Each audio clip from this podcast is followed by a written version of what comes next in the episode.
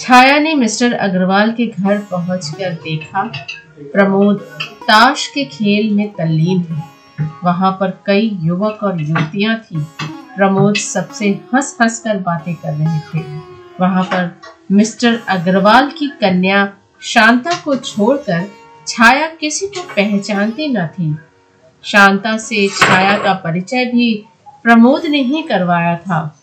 शांता प्रमोद की बाल सहेली थी। और वे उसका बहुत आदर करते थे। किंतु आज प्रमोद का शांता के पास इस तरह बैठे रह जाना और छाया की उपेक्षा करना छाया को बड़ा कष्ट कर जान पड़ा। वो सोचने लगी, यहाँ ना ही आती तो अच्छा होता। वो बैठ ना सकी। दस मिनट तक चुपचाप खड़ी देखती रही। अंत में शांता की नज़र उस पर पड़ी। उसने उठकर छाया को आदर के साथ बैठाया प्रमोद को छाया का इस प्रकार उसकी खोज में ही सही उसके मित्रों के घर तक पहुँचना अच्छा न लगा। उन्होंने वही सबके सामने उसे डांट दिया। वे सिर से पैर तक जल उठे।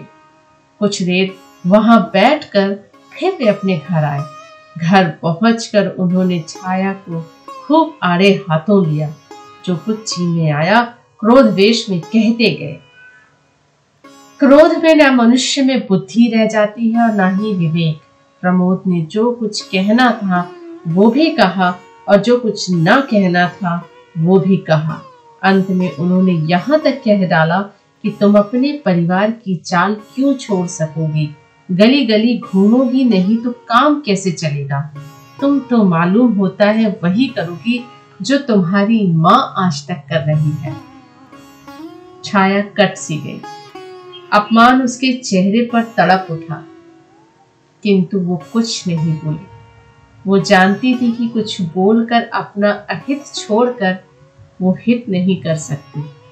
अंत तक अपने इस कार्य के लिए वो विनम्र भाव से, प्रमोद से क्षमा मांगती रही और इस बात का आश्वासन देती रही, अब उससे ऐसी भूल कभी ना होगी।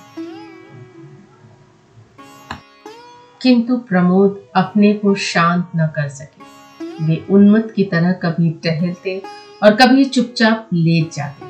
अंत में कुछ देर तक इधर उधर टहल कर वे छाया से बोले, छाया, मैं तो मिस्टर अग्रवाल के घर जा रहा हूँ। वहाँ मुझे कुछ शांति मिलती है। शांता के पास पहुंचकर मैं एक प्रकार के सुख और शीतलता का अनुभव करता हूँ। वहाँ मैं सारी दुश्चिंताओं से क्षण भर के लिए अपने आप को मुक्त पाता हूँ। वहाँ मैं जितना अधिक रहूँ, रहने दिया करो। तुम्हारे पास मुझे सिवा ग्लानी और झोंक के कुछ नहीं मिलता। तुम्हारे पास मैं शांति नहीं, किंतु अशांति ही अधिक पाता हूँ। शीतलता नहीं मुझे जलन होती है, और ये सच तो है छाया कि अब मैं तुमसे घृणा करने लगा हूँ। तुम्हारी माँ के घर की दासी का आना जाना मैं संदेह की दृष्टि से देखता हूँ। मुझे तुम्हारे ऊपर विश्वास नहीं रह गया है। अब तुम मेरे पीछे मत पड़ो। तुम्हें स्वतंत्र किए देता हूँ। तुम चाहो तो अपनी माँ के पास जाकर सुख से रह सकती हो। मैंने तो तुम्हारे साथ इतने दिनों तक रहकर भर पाया। बस अब और अधिक मुझे अपने साथ रहने के लिए विवश मत करो। रोने धोने का मुझ पर कोई असर नहीं होगा। जहाँ मैं थोड़ी शांति पाता हूँ, वहाँ जाने दो। कहते हुए प्रमोद बाहर चले गए। छाया वही धरती पर लौट कर फूट फूट कर रोने लगी। आज उसे मालूम हुआ कि वो कितनी असहाय, कितनी विवश और कितनी दुर्बल है। संसार उसे शून्य सा होता हुआ जान पड़ा। उसे ऐसा लगता था जैसे उसका सर्वस्व कोई बरबस उससे छीने लिए जाता हो। वो चीख पड़ी और रोते रोते बेहोश हो गई। पड़ोस की कुछ स्त्रियों ने आकर उसके मुँह पर पानी के छींटे दिए। छाया उठ बैठी। उस दिन वो भोजन न कर सकी। इस प्रकार विवाह की पहली वर्षगांठ संपन्न हुई। प्रमोद बहुत रात गए घर लौटे। छाया तब तक सोई न थी। वो अब भी रो रही थी। छाया की अवस्था पर प्रमोद को दया आ गई। उन्हीं की ओर से इस संग्राम की संधि का प्रस्ताव पेश हुआ। सुलह हुई और दोनों ने साथ भोजन किया। रात अच्छी कटी, किंतु सवेरे से फिर वही रफ्तार बेढंगी जो पहले थी, सो अब भी है, आरंभ हो गई। प्रमोद फिर कुछ तेज बातें कह के चल पड़े और छाया रोती रह गई। राजरानी अपनी पुत्री की दुरावस्था के विषय में प्रतिदिन सुना करती थी।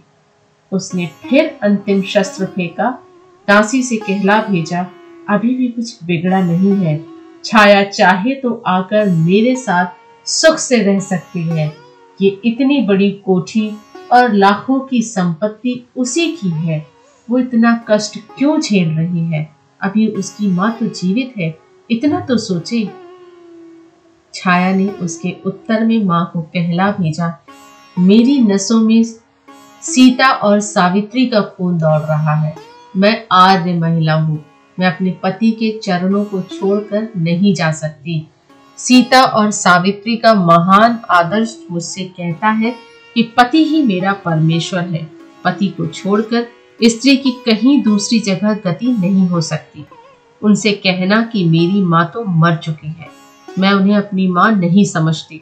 मेरी माँ होती तो मेरी ही तरह पवित्र जीवन बिताती। इस उत्तर से राजरानी के स्वाभिमान को धक्का सा लगा।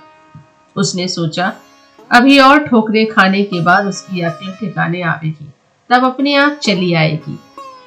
जैसे ही दासी घर से बाहर निकली, प्रमोद ने घर में प्रवेश किया। वो सिर से पैर तक चल उठे।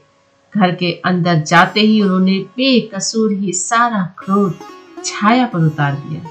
छाया के हर छोटे छोटे कार्य को अब वे संदेह की दृष्टि से देख उन्हें उसके ऊपर विश्वास न रह गया था। उसकी हर एक भाव भंगी में उन्हें कुछ छल, कुछ धोखा दृष्टिगोचर होता था।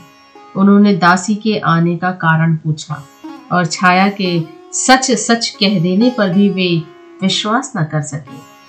क्रोध में उन्मत्त से हो रहे थे। क्रोध के साथ बोले, छाया तुम जाओ। जाओ अपनी माँ के साथ रहो। मेरा पेन छोड़ दो। तुम्हारे साथ रहने से मुझे कष्ट भर होता है और कुछ नहीं। मैं अपने आप तो तुम्हें छोड़ नहीं सकता। तुम अपने आप ही अपनी माँ के पास चली जाओ। तो मेरे ऊपर किसी प्रकार की ज़िम्मेदारी न रह जाएगी। मेरा कहना मानो मुझे इस बंधन से मुक्त कर दो छाया। तुम भी सुख से रह सकोगी, मैं भी सुख से रहूँगा। छाया, ये बातें चुपचाप सुन रही थी। उसकी आँखों से आँसू बहते जाते थे। उसने हिचकियों के साथ कहा, प्रमोद, तुम बंधन से मुक्त होना चाहते हो तो मैं कर दूँगी। व्यंग और उपेक्षा की हँसी के साथ प्रमोद ने कहा हाँ यही चाहता हूँ छाया, मुझे बंधन से मुक्त कर दो। जिस दिन तुम मेरी इतनी बात मान लोगी, मुझे बड़ी शांति मिलेगी। शाम को घर लौटकर प्रमोद ने देखा, छाया अपने जीवन की अंतिम साँसें ले रही थी। उसकी आँखें कदाचित एक बार प्रमोद को देख लेने की प्रतीक्षा में खुली थी। प्रमोद के आते ही एक हिचकी के साथ उसकी आँखें सदा के लिए बंद हो गई। प्रमोद पागलों की तरह छाया की लाश पर गिर पड़े। आज भी प्रमोद नन्ही सी पोटली, जिसमें छाया का चित्र और उसका अंतिम पत्र है, बड़ी सावधानी से हृदय लगाए हुए नगर के सुनसान स्थानों में या खंडहरों में देखे जाते हैं। वे न कभी किसी से बोलते हैं और न ही किसी बात का उत्तर देते हैं। हाँ अपने आप ही वे कभी कभी एक विचित्र प्रकार की आवाज़ से कुछ कहते हैं, जिसको बस वे ही समझते हैं और कोई नहीं।